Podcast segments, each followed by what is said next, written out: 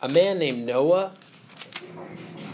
And I want to talk about Noah for a couple of different reasons. One, just because it's a great story. It's a familiar story. If you've ever um, been taught the Bible as a kid, surely you were taught the story of Noah because his story is kind of an extraordinary one. It's one that surprises a lot of people because it's very early in the, the history of creation, right? God's created in chapter 1 and 2 he sets everything in order, he speaks it into existence. And it seems like almost no time passes before what we read in chapter 6 with what Blake read us is that the world kind of becomes something God doesn't isn't proud of. It becomes wicked and evil, right? And so the story of Noah is amazing on and what happens there, and we'll talk more about what exactly goes down with that.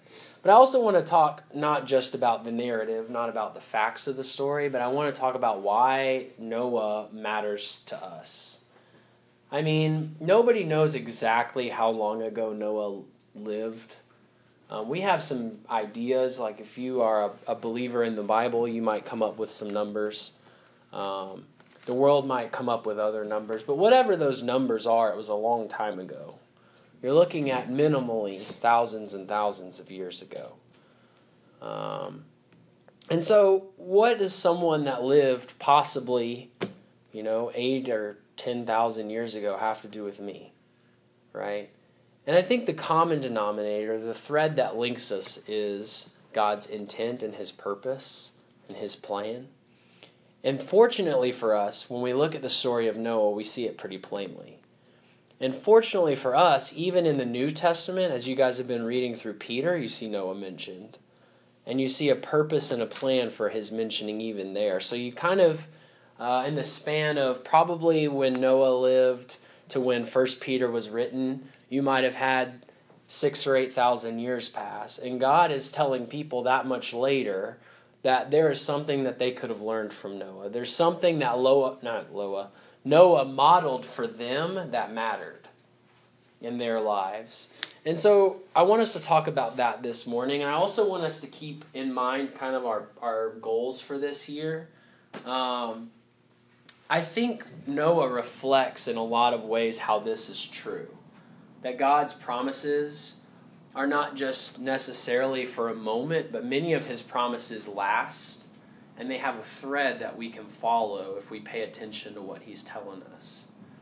And the thread that we see with Noah's life comes true for Christians, and we're going to make that connection today as well. So uh, that's why I wanted to talk about Noah's, because ultimately, not only is it a cool story to know, but Noah actually shows us some things that are true about us if we're going to be Christians and show us something that God has planned for those who want to be Christians and how He saves them.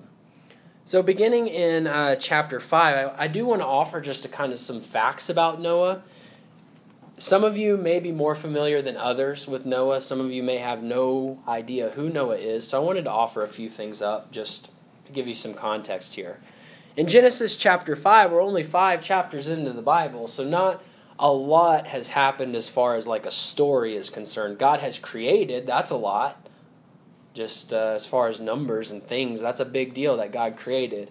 And there have been some generations that have passed. And then Noah begins in chapter 5 when we're talking about the first man, Adam, right? Adam literally means man.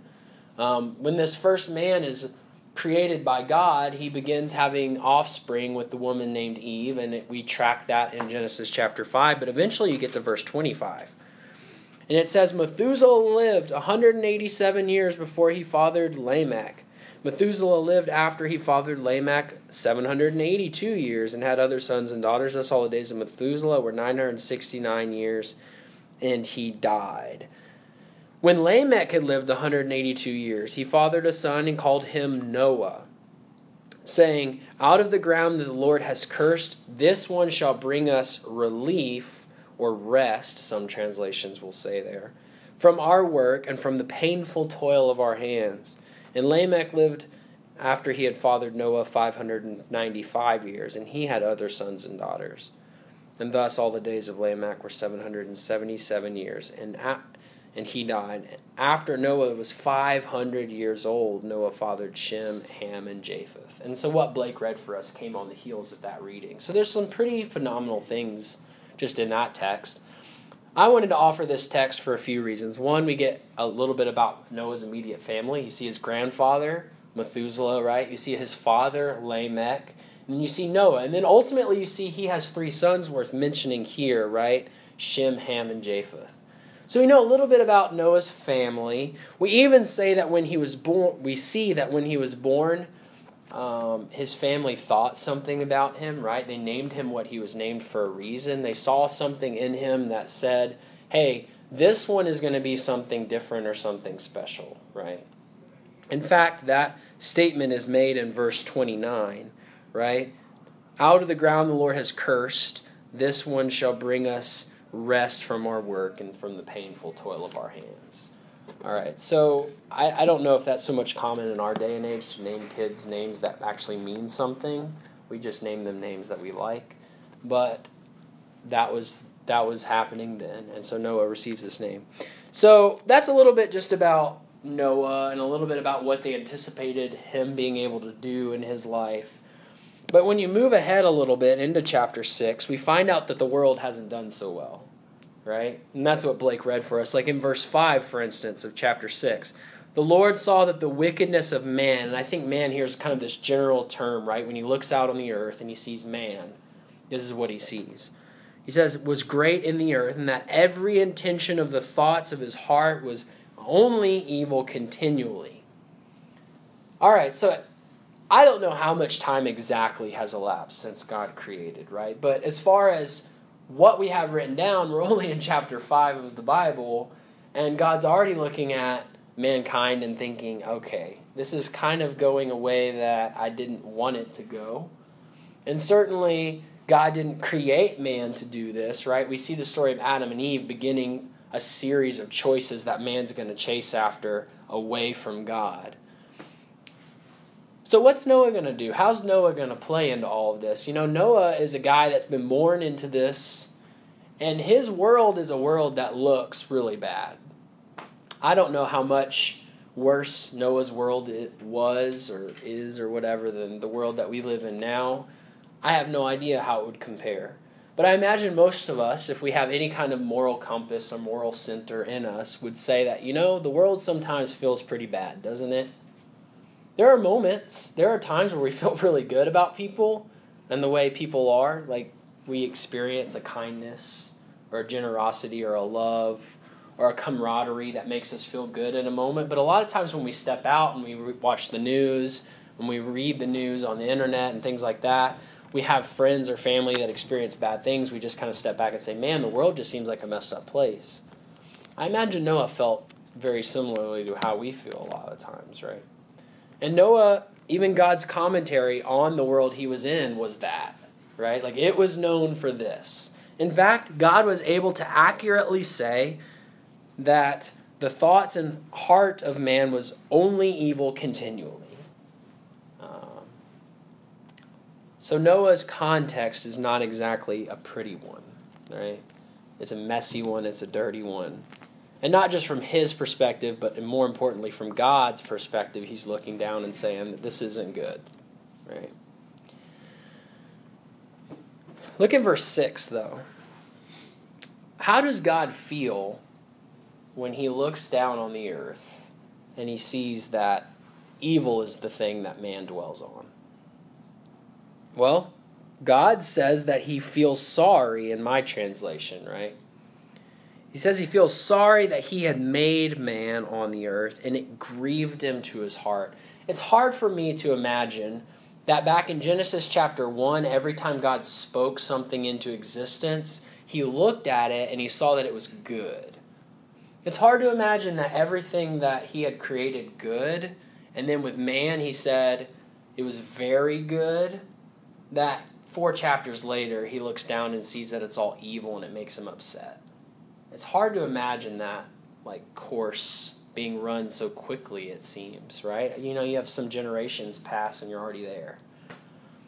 But that's what God sees and that's what God feels and what a turn of events it has been. And look at verse 7. How does God respond to this? I will blot out man, whom I have created from the face of the land, man and animals and creeping things and the bird of the heavens, for I am sorry that I have made them. Let's just stop there for a moment. When God looks at things that are supposed to be good and right, and he sees that they're evil, God's character demands something like this. That when you or I or something else is not living up to the intention of creation, when God created and spoke, it was good, and somehow we change something from its purpose or its creational intention to something other than that, God's going to look at that and say, I wish it wasn't like that anymore. And I think Genesis chapter 5 is showing us, and Genesis chapter 6 is showing us that this is God's character. That when you uh, vary or deviate from your purpose or something's purpose, and especially as that purpose goes from good to evil, God's going to say, I don't have a use for that. And I don't want that. And it makes him upset. And I think that's a fundamental thing that Genesis is laying out for us is that deviation is not a pleasing thing to the Lord. We're going to talk more about that in a moment. And so God decides, you know what? I'm just going to start over. That's kind of the picture we're given. He's like, I'm just going to I'm just going to erase it all. I'm going to blot it all out. But look at verse 8. But Noah found favor, depending on your translation, it might say grace, right? But Noah found favor or grace in the eyes of the Lord. And so you might ask this question why? Why did Noah find favor or grace in the eyes of the Lord? Like, what differentiated him from everybody else? I mean, God looked down and said, every man, every single man, whose thoughts were on evil continually. So, why would Noah receive grace or favor when God decides to kind of look his direction? Well, let's look a little more at this. Let's look in. Uh, verse 9 here. Noah, these are the generations of Noah. Noah was a righteous man, blameless in his generation. Noah walked with God. Now, there's a ton that could be said about this, and I imagine um, you could spend a lot of time kind of dissecting what does this mean exactly. And I don't pretend to know exactly every facet of what these statements mean. But I can tell you that in some way, shape, or form, when God looked down on the earth and he saw that men were thinking about evil things, doing evil things, violating the good for which they had been created, right? He didn't see that in Noah. He didn't see Noah violating his very good creation. He didn't see Noah violating his purpose. In fact, just like Adam and Eve were walking with God in the garden, in verse 9 it, sa- er, it says that Noah walked with God. There's some sense in which Noah had done his best to kind of restore the vision or the creation of man for himself. Like he had found some way to kind of, in essence, walk with God again. You know, Adam and Eve were literally doing that in a garden, and God had to cast them out because they chose to follow their own pursuits and the serpent, which is Satan, right? But somehow Noah, in his own way, had found the ability to begin walking with God again, right? And I think it's tied to what's told to us about him just before this that he was righteous and that he was blameless. Now, God reveals a lot more as this book continues to be written, and God reveals himself more plainly and more plainly and more plainly what exactly is involved in being righteous and blameless, like what that would take, right? And we know it takes a lot. Like, ultimately, we know that God requires a lot for someone to be called blameless and righteous, but Noah is accomplishing that in some capacity here for God to be able to honestly say that and truthfully say it. And so Noah, I think, is a very admirable mo- man. I don't know what exactly he was doing in his time before all of these laws were given to know exactly how to be righteous and blameless, but I do know that he was accomplishing it. That's God's commentary on it. Somehow, some way, in his time, with what he had around him and what he knew, he was living righteously, he was living blamelessly, and he was choosing to walk with God things that were not defining characteristics of his world, of his friends, of his family, even, is kind of the implication of this. Do you guys ever feel like that? Like, I'm trying to be righteous, I'm trying to be blameless, but this world is not. Well, Noah was able to accomplish something along those lines, despite what the world was doing. So that's a little bit more about Noah. So God looks down on the earth. He doesn't like what he sees. It makes him feel bad. Creation is not what he created it to be. But he looks at Noah with grace. And I think this idea that God is looking at Noah with favor or with grace is one, because Noah's doing and living and choosing the right things, right? But also because this moves God to feel something different about Noah. I think that's an implication of this. When he looks at the creation that is evil, what did God feel again? He felt sorry, right? Now, he never comes out and says that he felt good about Noah, but that's kind of what you're left with, right? Like, he looks at Noah with favor because Noah's not leaving him with the same feeling that the world's leaving him. And that's an important concept that I think is going to carry us through some more in this lesson is that Noah probably was not a perfect person. But Noah didn't leave God feeling the same way that the earth was leaving him feeling, that mankind was leaving him feeling, that Noah was not dwelling on evil continually, right? All right, so let's uh, step outside of this for a moment. Let's look at verse 22 of chapter 6. I want to see something else about Noah here. As this story unfolds, God ends up telling him this kind of, it almost seems like uh, just outlandish thing that God is going to, to, blot out the earth, and that he's going to do that with a flood. So God reveals that to Noah, and I think that's part of God's favor to Noah is that he tells him what his plans are. And Noah hears this plan of God. He says, I'm going to wipe out everybody on this earth except for you, because I've you've found favor in my eyes, and I'm going to do it with a flood. And that's really what he tells him in verse 11 on down. But when you get to verse 22, God has told Noah, and you're going to survive this flood because I'm going to let you build a boat. And you're going to build a boat, and you're going to build it in a certain way, and you're going to put certain things on it, which involve a lot of animals, and you're going to you're going to build it with certain dimensions and you're going to put certain things on the coating of the boat. And he gives them all these instructions. And ultimately, what you get down to is verse 22 what does Noah do with this revelation, with these instructions and these commands, and this new information? Ultimately, Noah did this. Now, this is a big statement. Like everything that God said that required anything on Noah's part, he did it. And ultimately, it says he did all that God had commanded him. Look at verse 5 of chapter 7. And Noah did all that the Lord had commanded him. Again, God in that moment, and between these two few verses, it's God is telling him to go to the ark, get your household, take with you all these clean animals. I mean, he's giving them all kinds of instructions. And I think big part of what's going on here is why is Noah favored in God's eyes? Well, we read a little bit about his character.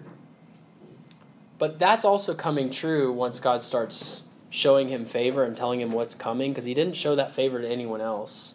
He didn't let anyone else directly know his plans.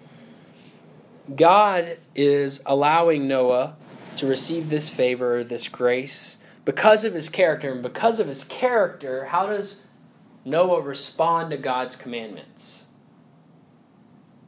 He does them, he believes them, and he lives according to them. What an outlandish thing for you to hear a voice or have a conversation with who you think is a God, right? Is the God. And him to say, build a boat. There's a flood coming, and you're going to bring all these animals on it, and only you and your family are going to be spared. And you're going to actually have to tell everybody that this is going to happen, and if they don't listen to you, they're going to be drowned in the flood too. Who's inclined to believe that if they hear that message? It seems like a crazy thing. I'm sure a lot of people were telling him, You're hearing voices, you're a crazy person, Noah, right? The reason I bring that up is because faith can seem outlandish in ways like that, right? Like, who'd have thought this is the way it was going to go? Right? Like, who'd have thought God's grace to Noah would be through this kind of thing? A boat and some animals and building it and having to tell people about it. That's not how I would have done it if I was God. And if I was Noah, that's not how I would have wanted to have to go through this. Right? But Noah did exactly what God commanded him despite those things. And ultimately in verses 21 and 22, let's read these together. Verse chapter 7 verse 21. Verse, let's actually start in verse 20. The waters prevailed above the mountains, covering them 15 cubits deep. So the water has like reached its peak. It's even over the mountains, right? Verse 21, and all flesh died that moved on the earth birds, livestock, beasts, all swarming creatures that swarm on the earth, and all mankind. Everything on the dry land in whose nostrils was the breath of life died. He blotted out, this is God, every living thing that was on the face of the ground, man and animals, creeping things, and birds of the heavens. They were blotted out from the earth. Only Noah was left, and those who were with him on the ark. And the waters prevailed on the earth 150 days in a nutshell, this is the story that Noah's known for, right? He's the guy that was living a blameless and righteous life, choosing to walk with the Lord in a time when nobody else was. And because the whole earth had rejected God, essentially, God said, That's it. It's time to start anew. And Noah, you're the guy I want to do that with. And Noah, because, because of your character and because of choosing to walk with me, I'm going to tell you my plan. And because I'm going to tell you my plan, that's going to require you to do some stuff. And Noah did everything the Lord commanded him. And when God finally sent that judgment on the earth, right, to blot out every man, who was there to survive and to be preserved through that judgment? Noah and his family, because he had found favor in God's eyes and because he had done everything God commanded him to do. I think this is a really important understanding. One, because it's an interesting story, but two, because it shows us the pattern for which God's going to save everybody. And that's the connection to us. Turn over with me, um, if you want to go ahead and turn to Second Peter. That's the next kind of passage that we're going to start in. Second Peter chapter 3. Um, Second Peter chapter 3. Really the only two other places that I want to spend any real amount of time is in Second Peter 3 and First Peter 3. So that's easy to remember. First Peter 3, 2 Peter 3. So just kind of keep that. We're going to flip between those two. I want to do some um, comparisons and some contrasts here. So God in Genesis decided that he's going to take care of the sinfulness of the world by flooding it and starting over with someone who was faithful and righteous right? We know that in 2 Peter chapter 3, and give me a moment to turn there. 2 Peter chapter 3, God actually says that he, he intends to do something similar, though different. When you look at 2 Peter chapter 3, let's look in verse 3 here. 2 Peter 3, or actually, let's start in verse 1. This is now the second letter that I'm writing to you, beloved. In both of them, I am stirring up your sincere mind by way of reminder that you should remember the predictions of the holy prophets and the commandments of the Lord and Savior through your apostles, knowing this first of all, that scoffers will come in the last days with scoffing, following their own sinful desires, and they will say, Where is the promise of his coming? For ever since the fathers fell asleep, all things are continuing as they were from the beginning of creation. For they deliberately overlooked this fact that the heavens existed long ago, and earth was formed out of water and through water by the word of God, and that by means of these the world that uh, these the world that then existed was deluged with water and perished. But by the same word, the heavens and earth that now exist are stored up for fire, being kept until the day of judgment and destruction of the ungodly. And I want to stop there for a moment. And God is comparing and contrasting. Like, you remember how the world was washed away and deluged with water? Well, the same thing, same type of judgment is going to happen to the ungodly again on the day of judgment, this final judgment. But instead of water, it's going to be with fire. And I think this idea of fire is finality. What's burned up is gone. And so the day of judgment is kind of this ultimate sense of the day of Noah, right? Like the day of Noah was a shadow of what's ultimately going to come in fire, right? And so I think with this truth in mind, we learn a lot about how God wants to deal with that, right? So one contrast here is in Noah's day, God was going to destroy the wickedness of the world with a flood. As Christians, we know that someday, because what Peter tells us, God's going to do a similar thing, but with fire. And I think there's a finality to this. In Genesis chapter 6, verse 7, it seems as if this something that God looks down on and he sees like there's a moment of clarity where he sees, man, everybody's evil. And so it seems somewhat hasty. It seems a little quick, right? Like we know it takes a while for Noah to build the ark and for the preaching to occur, but within a generation, everything's gone once God makes that proclamation, right? That seems fairly hasty if you're looking at things from kind of a macro level of like generations and generations. Within a generation, God starts over. He makes a declaration, and maybe a hundred years later it occurs. But we know that in uh, one contrast we see here, look at let's continue in verse 8 of 2 Peter 3. But do not overlook this one fact, beloved, that with the Lord one day is as a thousand years, and a thousand years is one day. Time is irrelevant to the Lord, right? Verse 9 The Lord is not slow to fulfill his promise, as some count slowness but is patient toward you, not wishing that any should perish, but that all should reach repentance. But the day of the Lord will come like a thief. And then the heavens will pass away with a roar, and the heavenly bodies will be burned up and dissolved in the earth, and the works that are done in it will be exposed. There's a sense in which God's judgment is slow.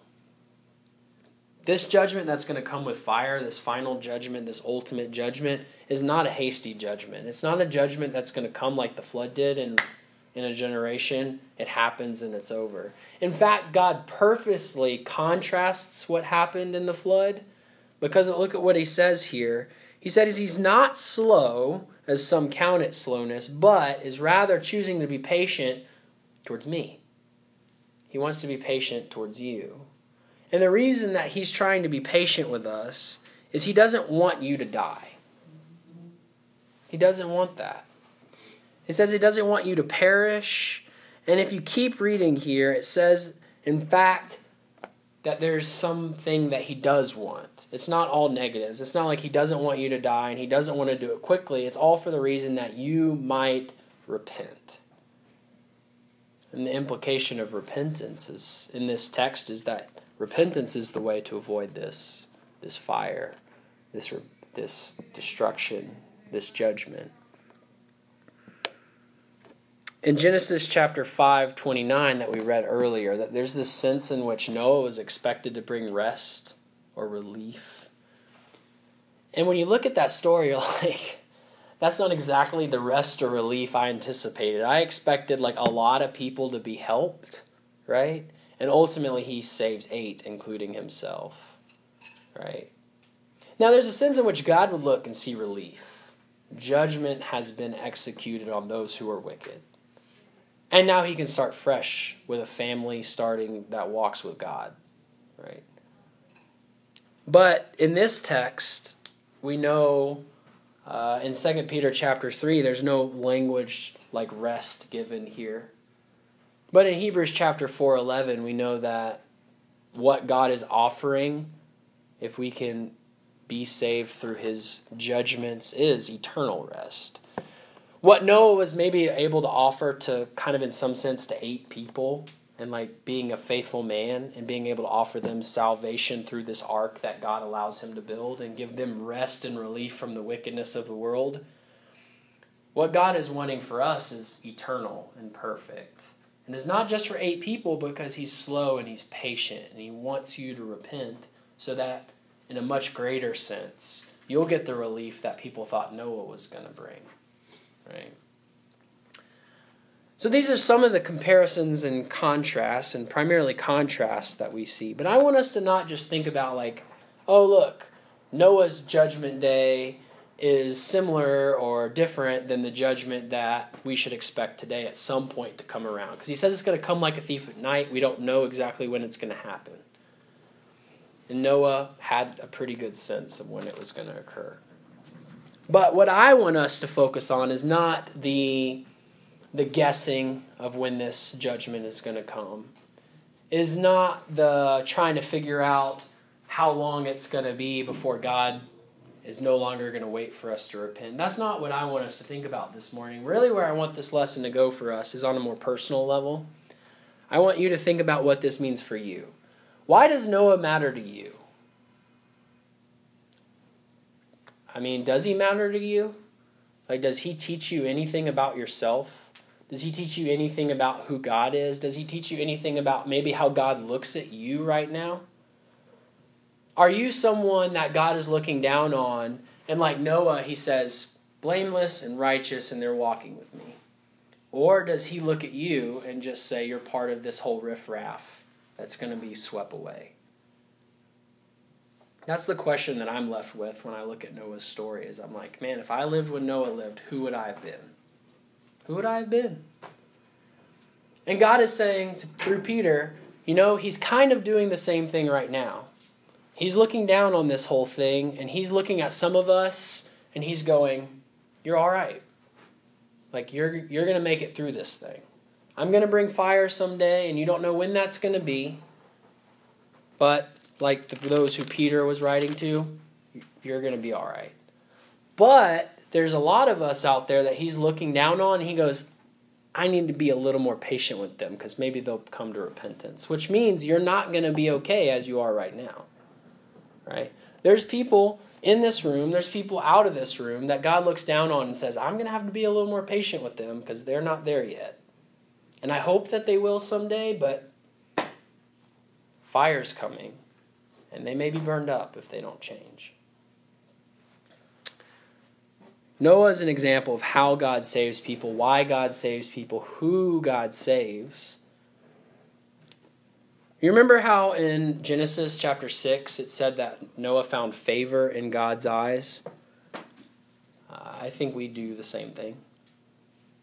And I think we've all found God's favor. I don't think Noah um, there's no Noah today. It's not like Robin is the only one in this room that has found God's favor, and the rest of us just kind of have to deal with that.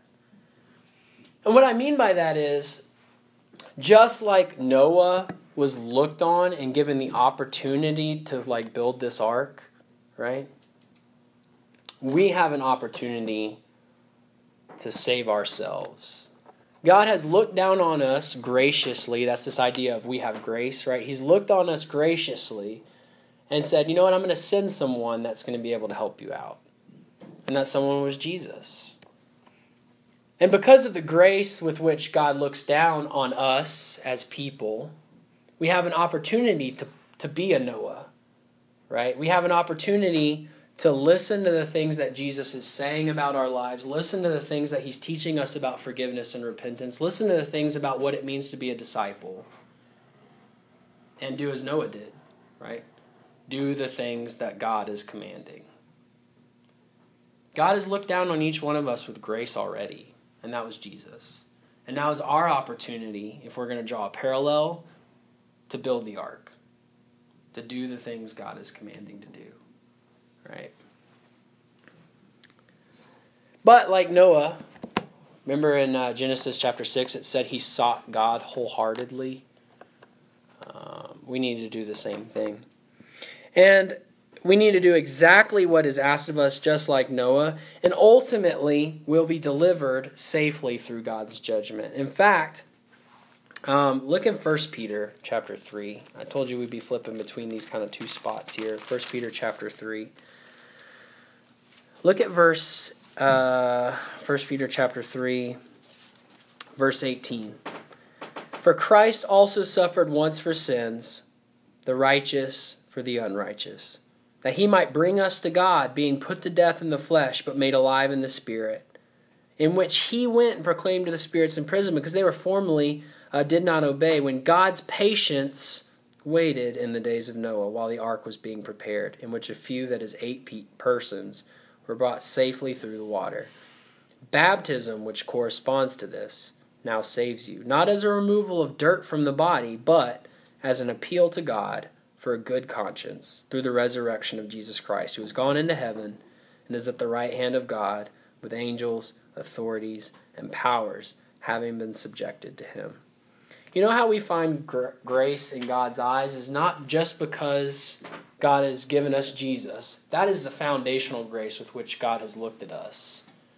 But the grace that we've been given in God's eyes is that the water in this uh, portrait in 1 Peter chapter 3, you know, in Noah's days, the water, if you looked at just Genesis, it would seem like the water was the judgment, right? Like it swept away all the wickedness. But from Noah's eyes, what was the water? It was salvation from a wicked generation. It was salvation from the uncleanliness and sin of the day. And it was water that brought him safely from that to the other side where there was only them and God. Right?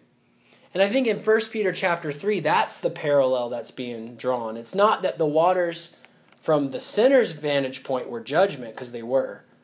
But 1 Peter chapter 3 is making the argument for those being saved, the water is the salvation. And Noah experienced that. He was saved by that water. And so in this text, it's saying we too, like Noah, can be saved by water. Baptism, which now corresponds to Noah's story, right, which corresponds, relates, is the thing that it, it doesn't just wash dirt off our bodies. But when we're baptized, it says in this verse, in verse 21, it saves us. It's not just removing dirt, but it's an appeal for a good conscience. Right? When God looks down on us, just like he looked down on the days of Noah, he's either going to be disappointed, he's going to feel sorry, or he's going to look at us and be proud and see that we're walking with him. And when I'm baptized, not only does that tell God that I want to walk with Him, it makes it possible for Him to look at me as blameless and righteous. Because in this text, it's saying that baptism directly relates to salvation.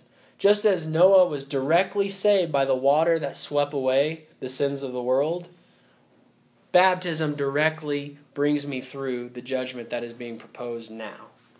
That God is patiently waiting for those to repent through. And so, if I want God's grace, not only do I have to just like hear about Jesus and know what he's teaching and like appreciate him, but I actually have to do as the Lord commands. And part of the commandment is I need to have this water that directly corresponds to this story of Noah save me as well. And then I can actually live a life of discipleship. There's a lot of passages that talk about what baptism means to a believer. Uh, Romans 6 is a good one to turn to that gives us the imagery that is involved there. Um, but I believe that the way that God talks about baptism is it's the start of discipleship. It's how I tell God that I'm one of His. And then the rest of my life, I'm showing Him how I'm one of His, right? And so look at this as well in uh, 1 Peter chapter 3 and verse 21. I need to do exactly as God has asked of me, right? I need to be saved through this water. But look at verse 20.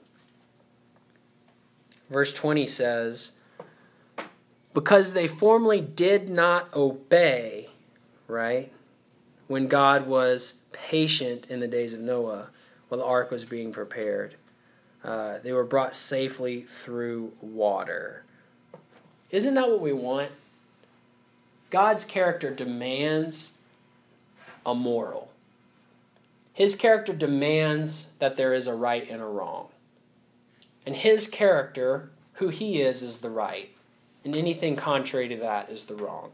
That's why when he created, he got to say that it was good. And when it violated its purpose in creation, when mankind started to steer away from that, he looked down and felt sorry and had the right to wipe it all away. Right? And so, what do I want? What do you want? Do you want to be saved from the wiping away? Do you want to just be someone who's blotted out? That you wasted what life God granted you graciously to just be offensive to Him and to be erased? Do you want to be someone who is not saved in the judgment? Rather, you're part of the group of people that looks at that water and says that that was condemnation rather than salvation? Do you want to be someone who fears the judgment, who fears God's character rather than appeals to it and pleads for it?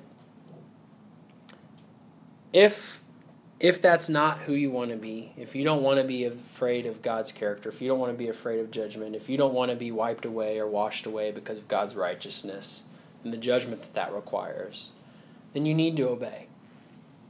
You need to take the grace that God has offered you in Jesus. You need to take the water that He's offering as either a condemnation or a salvation and make a choice. That, then choose that you want that water to be your salvation and not your condemnation.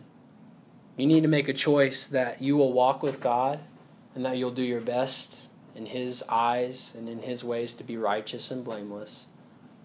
And you need to ultimately let God deliver you safely through the judgment that He says is going to come as fire.